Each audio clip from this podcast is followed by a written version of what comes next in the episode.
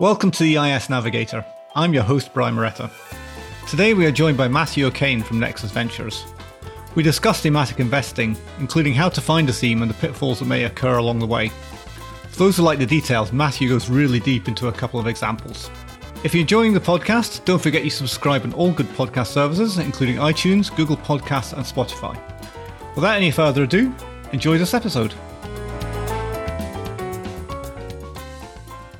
Hello, and welcome to the podcast. Today we are joined by Matthew O'Kane, who is Managing Director at Nexus Ventures. Welcome to the podcast. Hello, very nice to be here. We want to introduce you a little bit, so I think what we would like you to do is perhaps discuss or explain how you became an EIS fund manager. So I've got a, my professional background for the first uh, ten or so years of my career. After so after graduating from university, I, I followed a reasonably well-trodden path for many people. I qualified uh, as an ACA, so chartered accountant, at one of the big four firms, so Pricewaterhouse, PwC, and I spent uh, the first 10 years or so either in practice at, at Big Four, so PwC, and later on uh, also at Deloitte, a couple of years in the investment industry. And then I had an interesting uh, experience where for a year uh, back in 2012, 2013, I was invited to go and spend that year on secondment in the offices of a private equity firm called Bridgepoint, who um, many of your listeners may be familiar with. They're best known for a number of mid market private equity holdings, one of which was particularly well known, which was Pret a Manger. So they were the lead, they were the owner of Pret a Manger for many years until they sold it for quite a lot of money uh, about 18 months ago now. And um, anyway, long story short, I was then becoming more and more interested in investment from having spent time in that firm. Uh, I'm, I'm a tax specialist. And so EIS is something that actually brings together both of those professional interests of mine. In middle of 2013, I was invited to go and meet uh, a chap called Harry Hyman, who's a very well-respected entrepreneur. He's founded a number of successful businesses, uh, particularly within the Nexus Group, and um, he has also led a, a healthcare investment fund, all the way through from startup through to a member of the FTSE 250 um, with a market cap of, as of last Friday, actually, uh, of in the region of two billion pounds. And so that is how I came to uh, personally become an EIS fund manager. I was invited to come and work with Harry to set up what's now uh, or Nexus Investment Ventures, and um, I've spent the last seven years or so uh, investing my capital and arranging investment on behalf of over 100 co-investors now, and latterly uh, via a fund specializing in uh, EIS. So, as I said earlier on, bringing together the match of the taxation, which obviously EIS is a range of uh, tax incentives that exist, and then investment. Great. And one of the things that makes Nexus a little distinctive, I think, is you have a sort of thematic focus. So perhaps you could perhaps just tell us a little bit about what Nexus do in that respect. Yeah, sure. Okay. So I mentioned that uh, there's a Nexus group into which the investment ventures arm sits. And um, I mentioned primary health properties as a, as a big part of uh, what Harry Hyman's built over the years. So, as I mentioned as well, health investment uh, is uh, something that Nexus is well known for as a group. We manage a very large uh, real estate investment trust, but we also have a publishing operation uh, which owns a, a, company called Investor Publishing, which itself is responsible for a number of titles, including Health Investor and Education Investor. So the themes uh, that are inherent in both healthcare and education, and I'll, I'll come on to what I mean by themes in a second, have really been in the DNA of Nexus since Nexus was first founded by Harry himself back in 1994. And then if you break down those particular themes, healthcare and education, you start to look at quite interesting things like uh, the ever increasing aging population in the UK and globally, challenges in healthcare around the increase in obesity, but then other uh, diagnosable conditions like diabetes and so on and so forth. And so, as the Nexus Group, stepping back from our EIS investments for a second, every day Health Investor, okay, as a publication, is reporting on news and investment activity and developments within the key themes of healthcare, education investors doing the same within the themes of education. Um, so those are why we talk about Nexus as perhaps a more thematic investor. There's the historical legacy, 26 years, okay, of sort of understanding much of what there is to know about those two areas. And then there's the more recent, deeper dive thematics, which um, obviously we're going to talk a little bit more about today. Yeah. Yeah. Because I think a lot of people are aware of the sort of broad themes, if you like, where we all know aging population and the issues that creates. But I think what you've done a little bit, as you say, is you've gone deeper. Um, and I think it's that that's really interesting for from investment perspective. But perhaps we maybe just think at a high level, how do you kind of define thematic investing? Because it's one of these labels that's out there, and probably some people think, oh, yeah, I know what it is. And other people think, well, I've heard it and I'm not so sure. Okay, uh, I'll, I'll, do my best. So, um, not, I just hasten to add, I suppose, I, I, can't remember really one occasion in my time at Nexus where we've necessarily sat down as a as, as a group or directors uh, board or anything and try to define it. But here's how we understand it, and I understand it. We're looking at longer term trends, okay, that effectively go beyond sector interest uh, and we're looking at, I suppose, evolving and and evolving fashions to an extent. But I don't want to, you know, underplay. These are these are big macroeconomic trends, okay, and I've touched on one or two of them already. And effectively, what we're looking to do is make micro investments in many senses of the word. Okay, so I don't mean tiny investments. Uh, that's not the sole mean that I mean by micro, but I mean at the end of the day, we're backing early stage companies and founding teams. So you know there aren't many founding teams that have many more than three people when they're usually starting, and we're helping them to scale up. But um, a, a very well respected gentleman who very sadly actually lost his life recently during COVID 19, uh, a chap called Terry Mansfield, CBE, who um, was I believe, the first ever non American board member to be elected to the main board of the Hearst Corporation. And he knew, uh, I think, is it Rand- Randolph Hearst, who was uh, one of the original founding fathers, if not the founding father first. He once said to me, and, and by the way, his, his um, relevance to this story is that he was for some years a board advisor to Nexus and uh, and Harry Hyman, particularly on publishing. He once said to me, "You do something very interesting, Matthew. You you're looking, uh, attempting to look over the mountain. Okay, you're t- attempting to peek over the mountain into the future. And then essentially what you're doing with your investments is you are you're giving those businesses that you believe have the capacity to do well once they've got over that mountain you're giving them the, the fuel and the uh, and the power to be able to get over okay those initial that, that initial hurdle and those initial hurdles. And in some ways that's also true in terms of thematics. So by taking a thematic approach as we do okay big macro issues that i've already touched on and then drilling a little bit deeper into things like so i made a little list actually. So what we started investing in all the way back in 2013 were businesses such as ones that are um, concerned with promoting personal data privacy okay here we are in 2020, or it's probably for about 12 to 20 months now, I would say, has been very much front and center. I uh, see a lot of TED Talks on the topic. Of course, but you know, again, try to look back to 2013, 2014. Probably a degree of clairvoyancy was required to be able to see that that was going to become a big theme in the future. We picked that as a theme we wanted to support. Low sugar nutrition, stroke free from foods probably you could say for about five years has been increasingly uh, of interest and, and reportage. Again, go back seven or eight years, it was just a bit more nascent. Democratization of, of data and usage of data. So this is slightly different from privacy. Um, we backed businesses, including one called iPushPaw that I'll touch about later. Remote working and schooling. Okay, very pertinent, and we're probably going to come on and talk a bit about that in due course. And of course, sort of distance learning, distance medicine, distance education.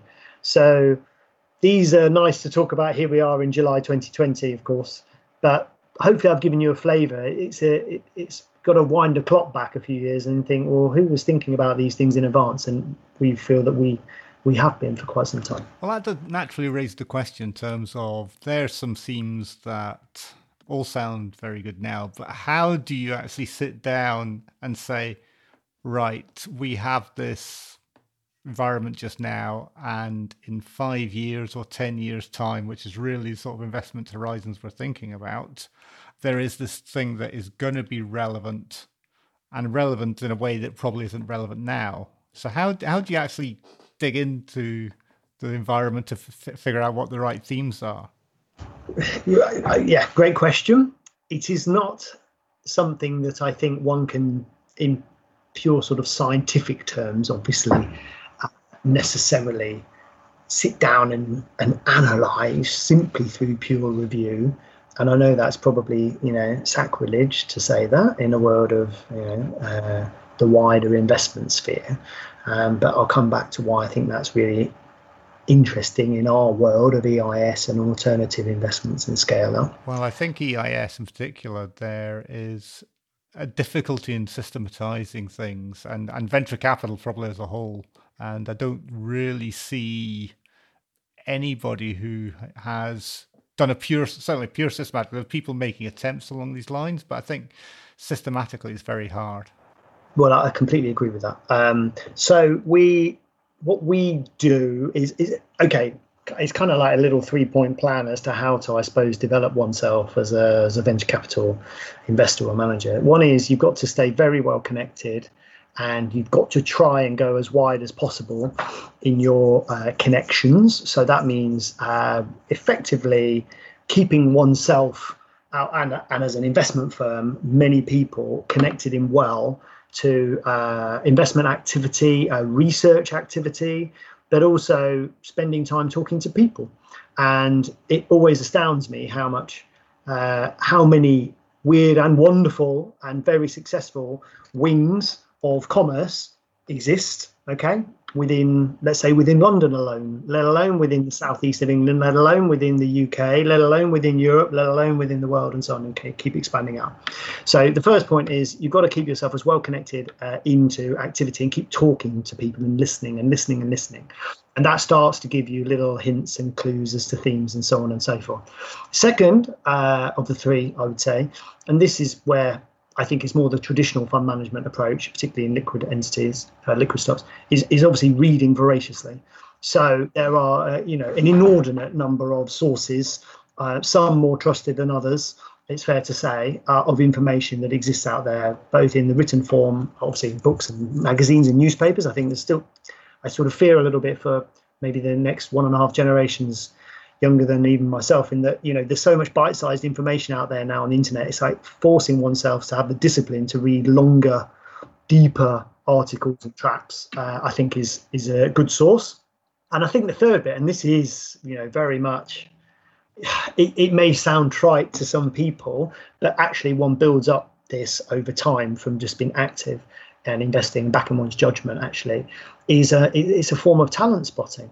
And it, and it's a form of trusting one's antennae effectively to be well attuned to and this comes on to the other element of this which is you know people to back we i'll give you i'll give you a war story an example so mm. we backed yeah. a business in about 2014 uh, we backed a founder and his team he, he previously built a business and had sold it for quite a lot of money to a reasonable amount of money as a, as a founder to defense firm called Lockheed Martin. He came onto our radar because he'd started a business that at the time was uh, amalgamating people's personal social media feeds. So think back 2013, 2014, many people had a Facebook feed. Not everyone you could ever meet, but many people did. There was just a hint that Twitter was something that people also were potentially using as uh, other social media, but there was it weren't too many more. There were some, but there weren't too many more. Nexus, through Harry Hyman, had had a meeting with quite an eminent lawyer at a city law firm who was promoting an idea that the lawyer had had to start a business or, or find someone who might be interested in starting a business to create a bank, metaphorical bank of personal data.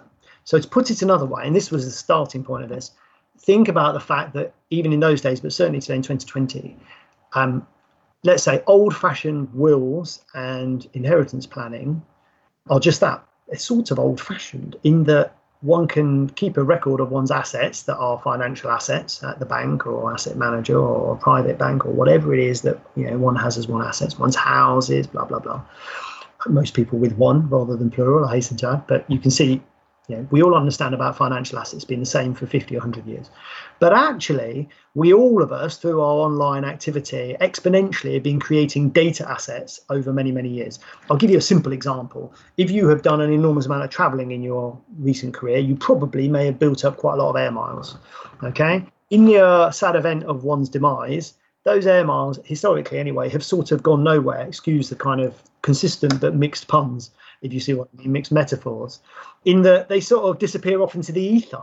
Okay, so the law firm was talking to Harry and myself and Nexus about, you know, I've been thinking about this, and I think this uh, is an interesting area of law. Okay, because what one treats those assets as is an interesting legal question. Uh, and, and is the business of bank?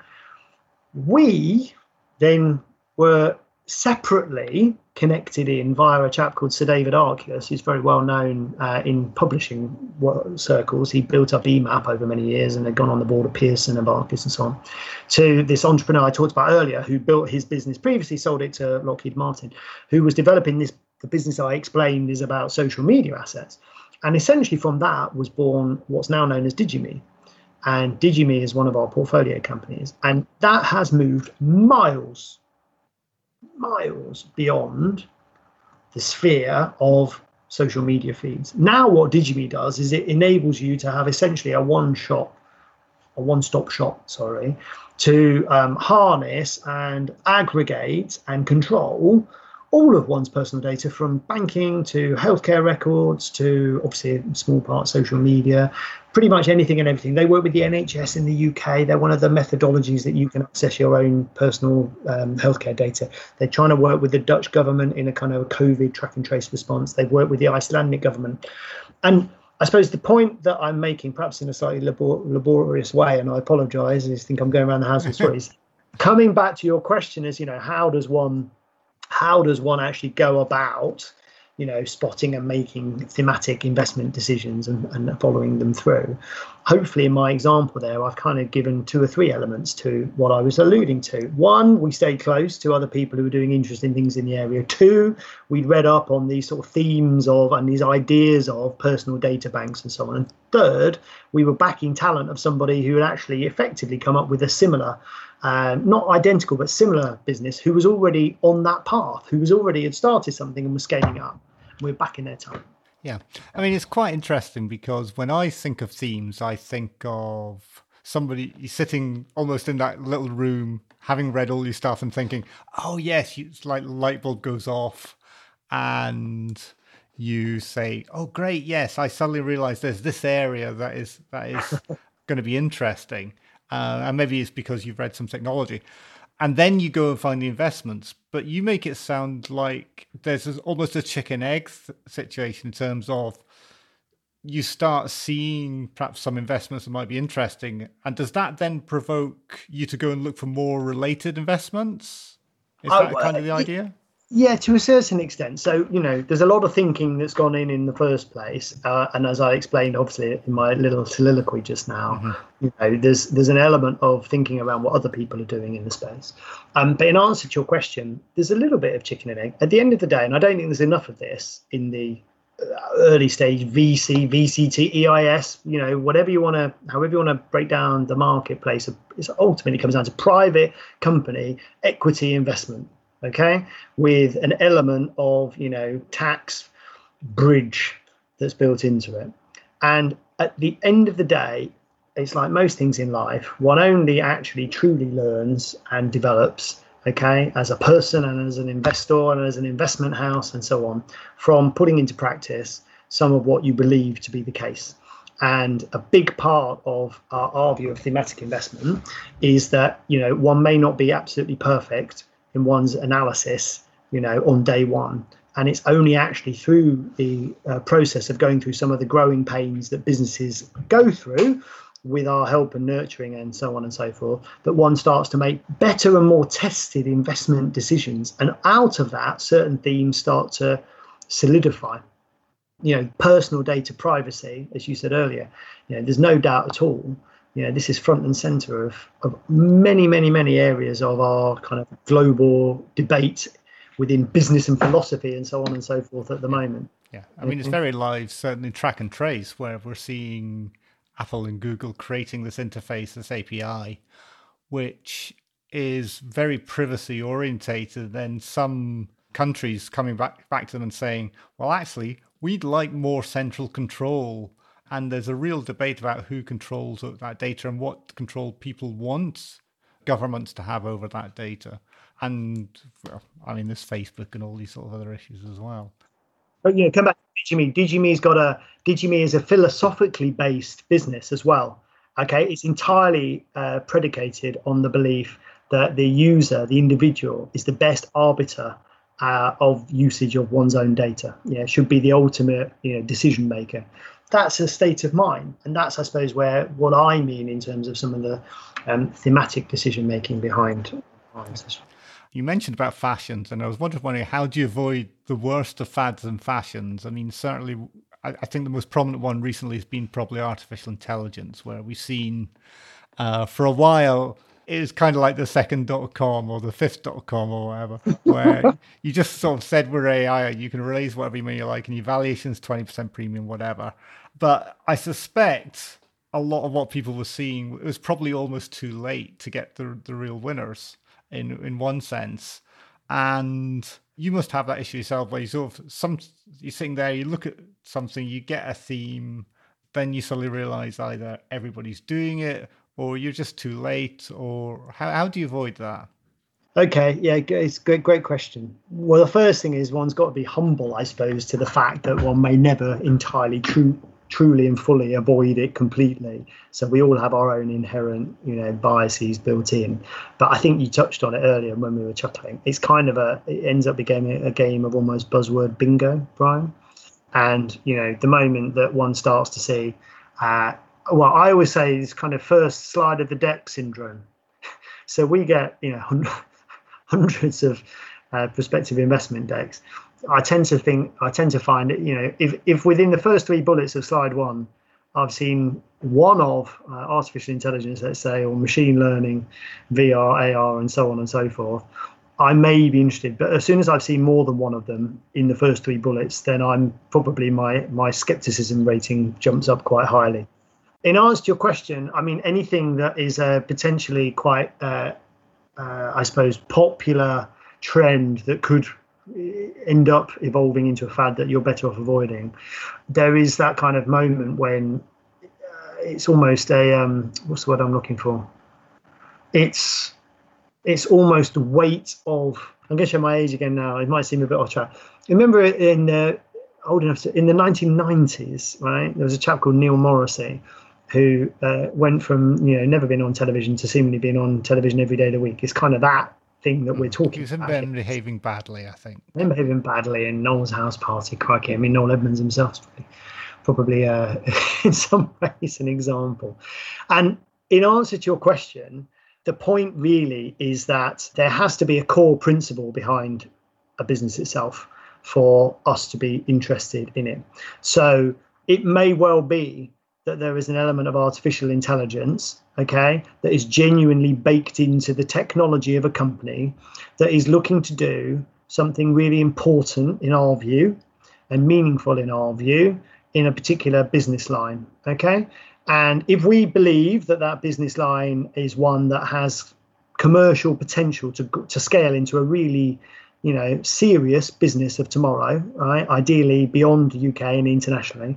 So, for example, some things that are done in the health tech space, where there is actually a, we think, a commercial need and and and pull rather than a push, okay, for business and uh, its products to be bought at scale, and artificial intelligence is one of the drivers. That's absolutely fine, but uh, and we would we would probably back a business in that sphere but if we feel that actually you've got clever people in search of a business plan and therefore they're alluding to you know things like AI, but in a very generalized way that doesn't withstand due diligence or as to the technology being applied, then that to us is a warning bell, and we probably wouldn't necessarily proceed too far with that particular business.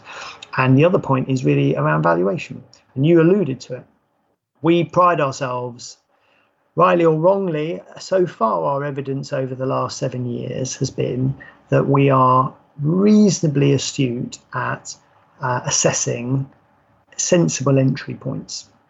And I think another clue, perhaps, as to when something's a fad or a trend, and we, we would we probably would back away from it slightly, is when you sort of find that a business or businesses are being perceived as cheap because the people that they're actually going to and talking to, particularly around sort of angel investment and family office sphere, have come from big company or big investment world. If you come from an investment world where you are weighing up in your day job whether or not to make a 70 million investment or a 100 million investment, then you can kid yourself quite easily into thinking that making a 2 million investment at a 10 million valuation is early okay? And that you've got a long way still to go. But that's completely irrelevant if the particular business has, has not got the track record behind it that could ever support that.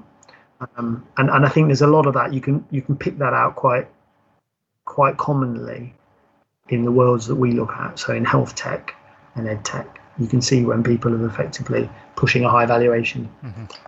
which kind of leads on naturally in a sense to having avoided fad or fashion in the first place, how do you decide when a theme has kind of run its course? Because hopefully, at some point, it, it does become that fad or fashion, hopefully a long lasting one if you're invested in it. But there will, will be a point, presumably, where opportunities dry up or the, the new companies are coming along, or just like Me Too's or whatever. Um, how do you, how do you decide yeah, it's not, not, straightforward. I think the me, I think the Me Too is coming along is a big point. So if you look at, um, we, we made a few investments uh, into healthy food and drink businesses, uh, and sort of free from food companies uh, and drink businesses. And I think, yeah, how do you decide? It comes back to similar to what I was saying before. In when the sheer scale and volume of opportunities that are coming through our channels, if you see five businesses in a month that are all low alcohol, right? These are all healthy, low alcohol um, liquor businesses or other variations. Um, what it really tells you is the barriers to entry are tremendously low. Is, is a great attraction to start with for people to spot something and get it up and moving, but quite quickly becomes unattractive to more seasoned venture capital investors. And then the second thing is, yeah, I'll come back to it, it's valuation creep. So, okay, there are different schools of thought on this. But let's say that a business starting with no back back backing revenues, okay, no track record of revenues, but let's say two really bright, smart founders who've come from professional backgrounds, they've built up businesses, they've grown P&L, they have a clever idea they think could come turn one day into a 50 million pound company. And they they tentatively push that they think their business might be on the first round of investment for two hundred and fifty thousand pounds, might be worth you know two million pounds, let's say, right? That's what they probably push for. And you go through the dance and you'll end up agreeing that at most, at, at best, it might just a, a bit of generosity of spirit be sort of 1.5 million, all right, post money valuation at best, because you're saying, look, we've got to, at the end of the day, we're trying to grow companies over the long term. So, okay, that would be 16.6% dilution or thereabouts for the founders. It still gives them, you know, overall control, blah, blah, blah. That, that's that's not an unreasonable position, perhaps, to it. If you believe, as an investor, you, you actually think there was a roadmap to a 50 million pound company, because you're going to have all various investment rounds later, a dilution, dilutory effect you notice when something is probably best avoided in terms of fad and fashion if the starting point let's say is one and a half to double that so their starting point as founders would be well we really think we're two and a half to three million.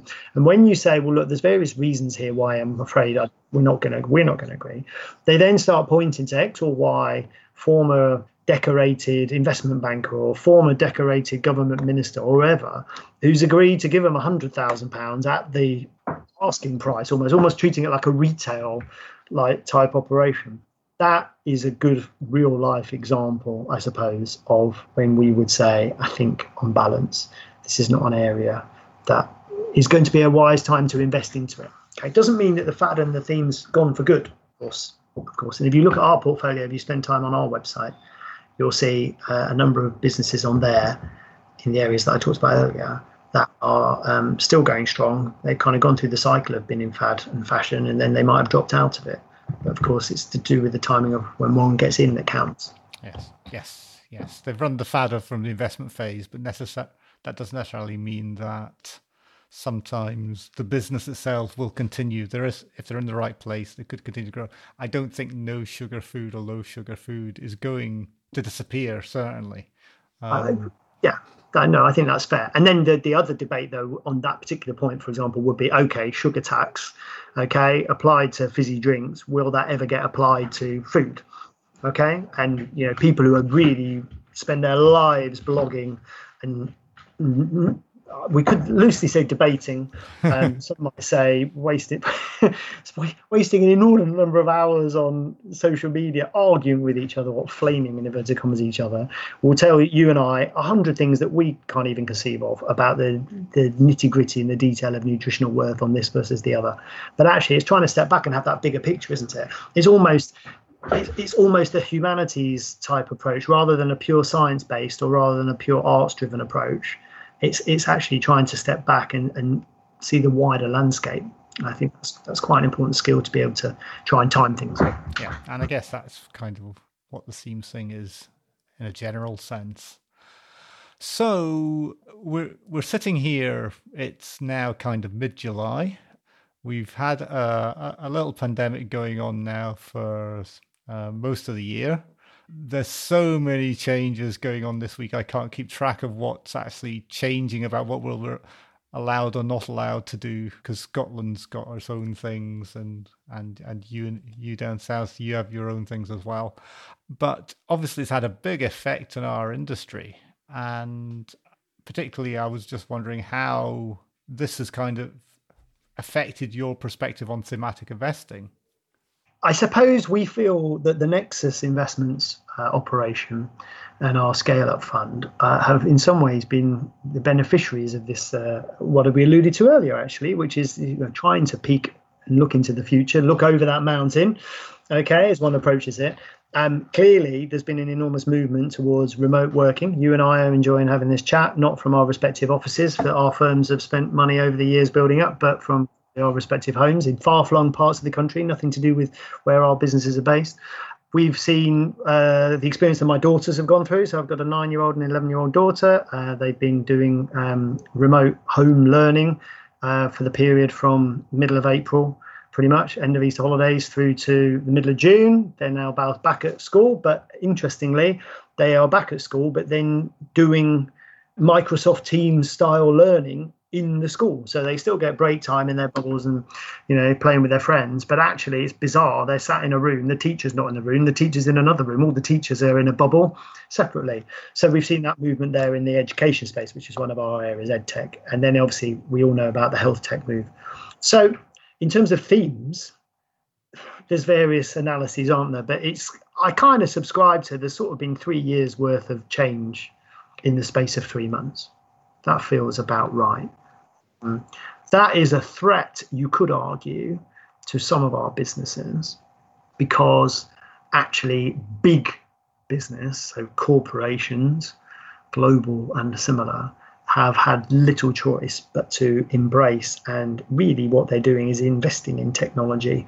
Uh, they may not be doing it in the way that you and I or people think of investment, i.e., they're not thinking, I'm going to go and buy that business, or I think I'm going to go and invest 100 million or 50 million or 10 million into, you know, uh, building the equivalent of Free Market FX, one of our fin, is one of our only fintech investments, for example, they do a lot of stuff around data. That's not the sort of investment. It's the sort of investment that's probably going on in the, the room next door to me, where my wife, who works for one of the big four firms, has her and her and something like eight thousand other people in their firm, give or take, are doing have to do a two day course, uh, sometime between now and the end of August, I think, uh, where they are sort of being shown umpteen ways that digitized technology could be used by each of them in the better provision of services to their clients. So, you know, it's even down to the granular level of, you know, here's a piece of software that was invested in years ago by that big four firm.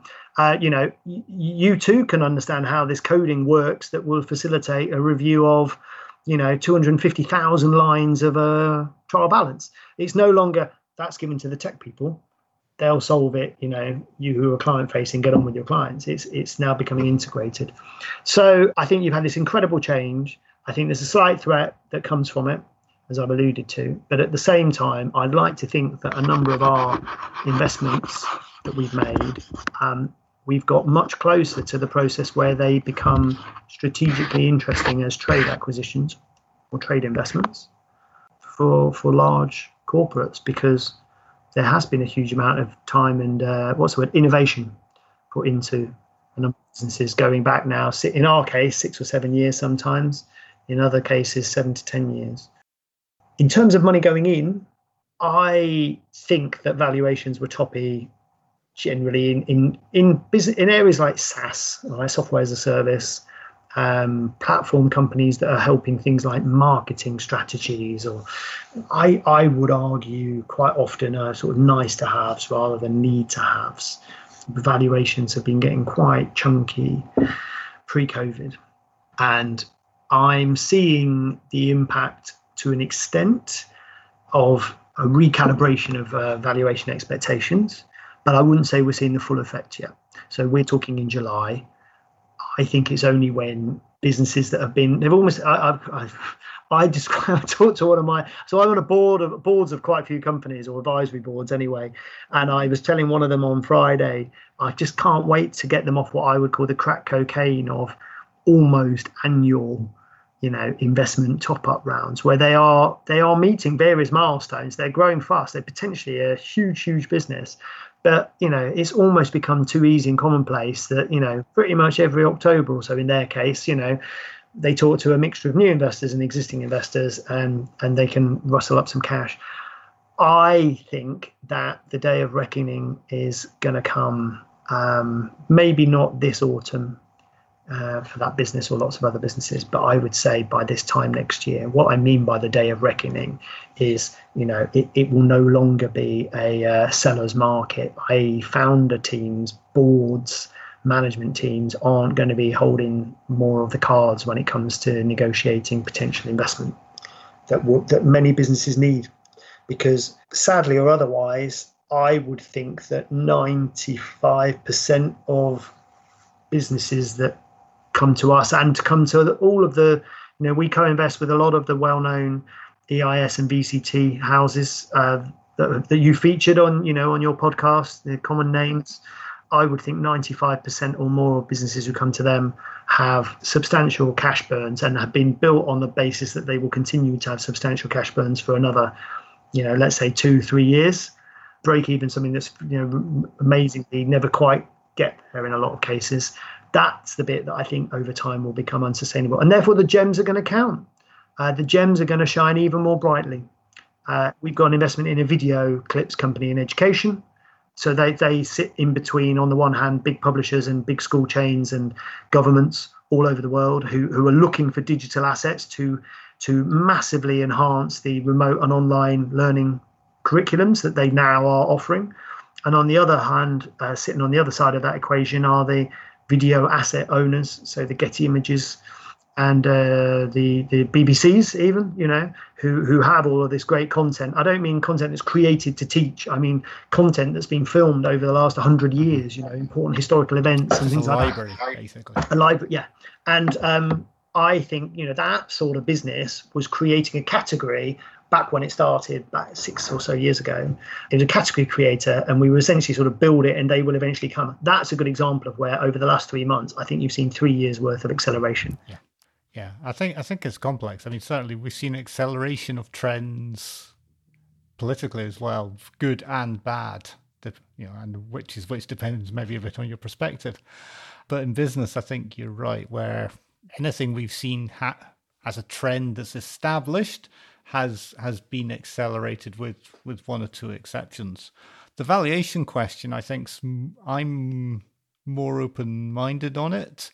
I mm-hmm. still see I get the daily email from PitchBook, and I see a lot of PE people raising a lot of money. Now that's a different space from which you and I are working, But I think that still has an effect in that there's still plenty of capital floating around in some parts of the private market. And I wonder if valuations are going to drop as much as some of us would like. Maybe, but of course, okay. So you and I know, and many of your listeners will know, that if you pick up the Sunday newspaper or the Saturday newspaper and you read a wonderful story about how X or Y Inc., uh, based in, let's say, Silicon Valley, has just raised a hundred million pound Series F round. Mm-hmm. Values the company at, you know, two billion dollars or whatever, whatever it is you and I and the people listening to this surely know that when we get those headlines, we we all know to take it with a massive dash of salt because we know there's liquidation preferences, priority shares, ratchets, warrants, uh, all sorts of fun and games that's actually sitting underneath that valuation. That means that uh, kind of the moon has to come flying past on a stick in order for it to ever exit in the way that's described. It could exit for two billion, but it won't actually yield it in the way in the waterfall that you're led to believe. I'd like to think, rightly or wrongly, that you know where we're investing our time and energy, and on behalf of our investors, is sort of at the because it's at the earlier, not startup, but the earlier scale up stage. Um, it's a slightly purer process in terms of you know if a company says if, if, sorry if the investors in a company get together and agree that it, people are going to invest a million quid at seven million pre money, then there won't be too much, if any, let's call it mischief, uh, woven into the valuation. So I suppose what I'm saying is it may be that valuations on the headline terms might be a bit more robust because you're, what you're really saying is there may be some money that comes almost down the chain uh, from bigger, deeper pockets who go looking for what they consider to be bargains. But I think one would probably have to take with a pinch of salt if one's looking at it as an ordinary shareholder, which most EIS investments would, and you know, legally, but obviously there's nuances as we all know. Uh, anyway, so that's that's what I think we might start to see. Okay. I'm, I'm sure it's something we'll be debating over the next few months and year or two uh, quite avidly. So I'd like to move on to our standard questions. I'm going to throw some questions at you, and hopefully you can give um, reasonably um, on point answers. So, what is the most recent investment you made, and why did you make it? Okay, so uh, we made an investment in June into an education technology company called PiTop, P I T O P. Uh, so PiTop is a uh, STEM hardware and software company. It's UK based, although it does a large amount of its business in the US and in other territories. And it essentially enables pupils in schools to um, design, code, make, so effectively harmonize the use of robotics, okay, and then uh, coding stroke computer science uh, for the enhancement of pupils' learning in those areas. And why did we invest into it? It's already a global business. I don't think they'd mind me saying that they've had one or two ups and downs. Perhaps if you look back over the last two year period, it had grown very quickly. It had then uh, had to retrench a little bit. But um, some people know that we're investors in a couple of quite successful ed tech businesses. We've had a partial exit from one at about 4.7x, not a million years ago we've invested because we think that this company has turned a corner and has the potential to go on to be that 50 million pound plus company that I alluded to earlier. So, in the eternal VC triumvirate of market, product, and management, which one's the most important? Oh, I don't think it's a cheat. I mean, management, I always say we don't really invest in management teams because we are always investing in founder led businesses that's our philosophy, Brian. So I suppose, you know, founding team is, in my view, the most important. Why is that? Because at this particular stage in investment that we make investments at, at the end of the day, a lot of it comes down to the grit, the willpower, uh, the skills, uh, what's the word, the gravitas, the charisma, the ability of the founders to drag this business with our help out of the foothills, okay, and up, up into the mountains where the interesting things happen. Tell us about a time that something went wrong for you and what did you learn from it? We had a very good investment, which has proven to be good in the long term, but went through a bit of a wobble where we had we had a, a someone on the founder team or the founders didn't quite get there as they didn't gel together, and so someone left. So someone left during the um, early uh, to the initial vesting period. So although that person uh, had to give back some of their shares and did so, and so all proper procedure was followed, uh, the learning point really was that in reality, what had seemed at the time to be a decent time period of vesting which had been kind of negotiated and agreed in conjunction with the uh, lawyers on the deal based on other uh, evidence and experience at the time.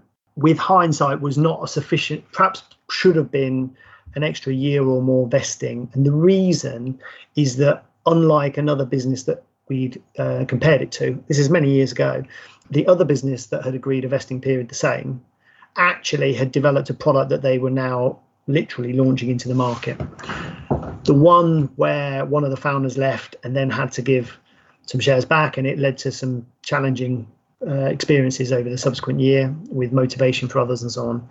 Actually, they they didn't really get the product as a minimum viable product developed until about a year into the cycle. So the learning point is, or was, um, paying greater attention to just what constitutes a minimal viable product when looking at vesting terms for. Okay, that's an interesting interaction because you, it's not something you would naturally link. But it's only, and this comes back to the greatest learnings are from actually putting your capital into work and actually attending board meetings and seeing and understanding how dynamics evolve in, in the real world. Um, you know, founders of a bit off point. Because I know you want to do these quick questions. But, you know, I would say founders have to have a small part of self delusion yes. built into their makeup.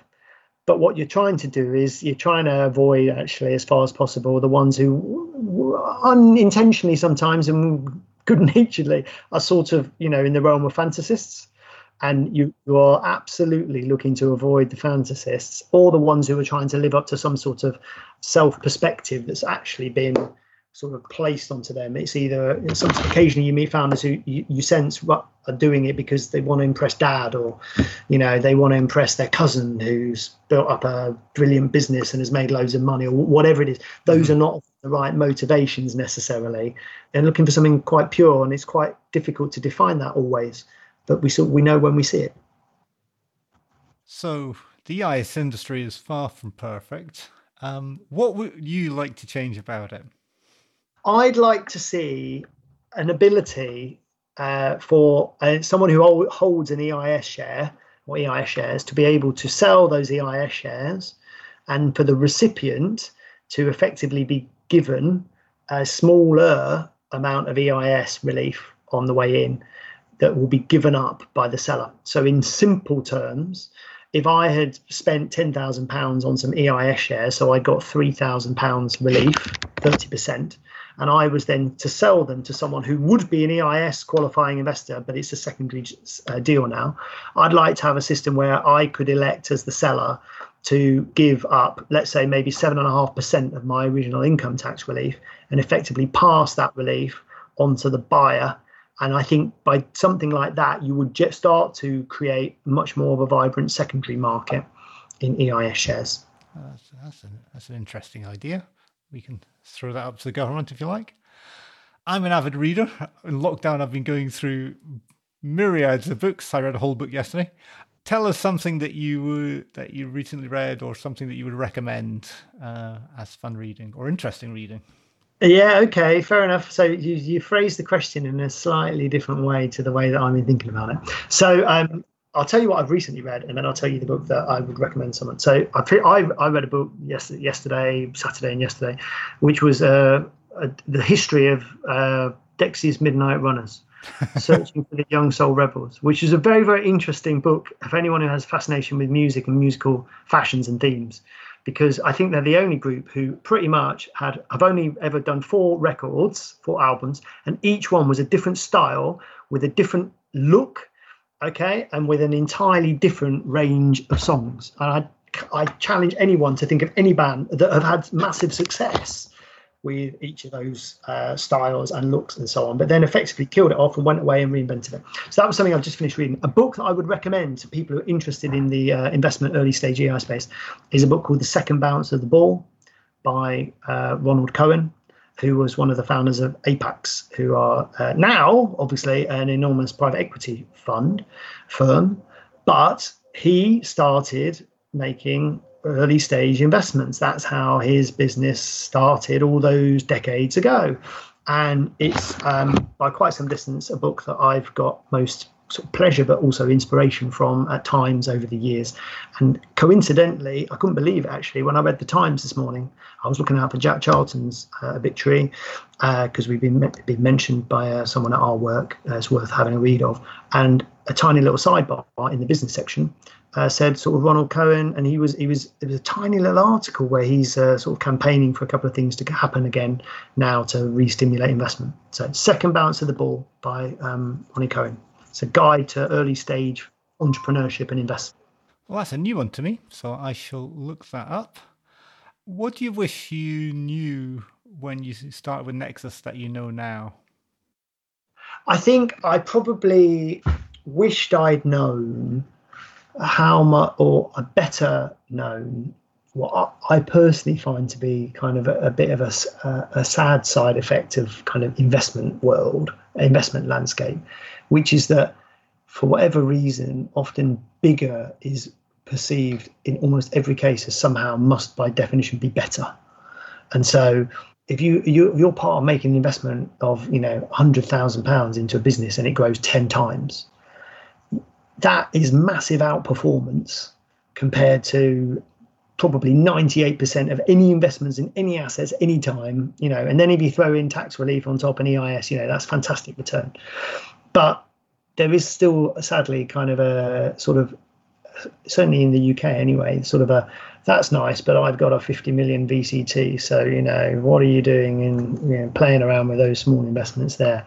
And I, i'd like i suppose looking at it another time, one thing I would have liked to have known was that people don't seem to pay so much attention to pure performance as what I might like them to. Because uh, I think that's kind of the true test is what can you do with the resources that are available to you as an investor and, and what can you do in terms of multipliers. To me, that's the real skill and thing to judged on rather than I had a bigger pot in the first place. So I increased it by, you know, 0.2%, but because I started with such a big pot, that's produced a bigger overall return than as well. So that, that's probably the thing that I'd say. Okay, yeah, yeah. The, the marketing perspective on this industry is, is interesting at times. Um, thank you very much for coming onto the podcast, Matthew. Yeah, it's been an absolute pleasure, Brian. Thank you for putting up with my soliloquies, but I hope maybe one or two little nuggets were in there for people to have enjoyed. If people want to find out more about what you're doing at Nexus, how can they get in touch with you? Okay, so they can uh, either email Matthew O'Kane and uh, Matthew.O'Kane at nexusgroup.co.uk. And we have two websites. One has all of our portfolio, www.nivl.co.uk. And the other website has details of our scale up fund, which we've been operating for about 18 months. It has monthly closes. It only does data, education tech, and healthcare tech investments, three themes that we've touched on today and you can get information on that at www.scaleupfund.co.uk. Also, give me a call. My details are widely available on the internet. We're always happy to have a discussion. Thank you very much. Thank you. So we hope you enjoyed that. If you want to find out more, the show notes will be available at hardmanco.com forward slash podcast. If you really like what you heard, you can give us a review with lots of stars on iTunes. You can subscribe to this through iTunes, Spotify, and all good podcast players. If you want to give us feedback or find out more about what we're doing, then you can send us an email at inquiries at hardmanandco.com. Thanks very much for listening and hope to hear from you soon.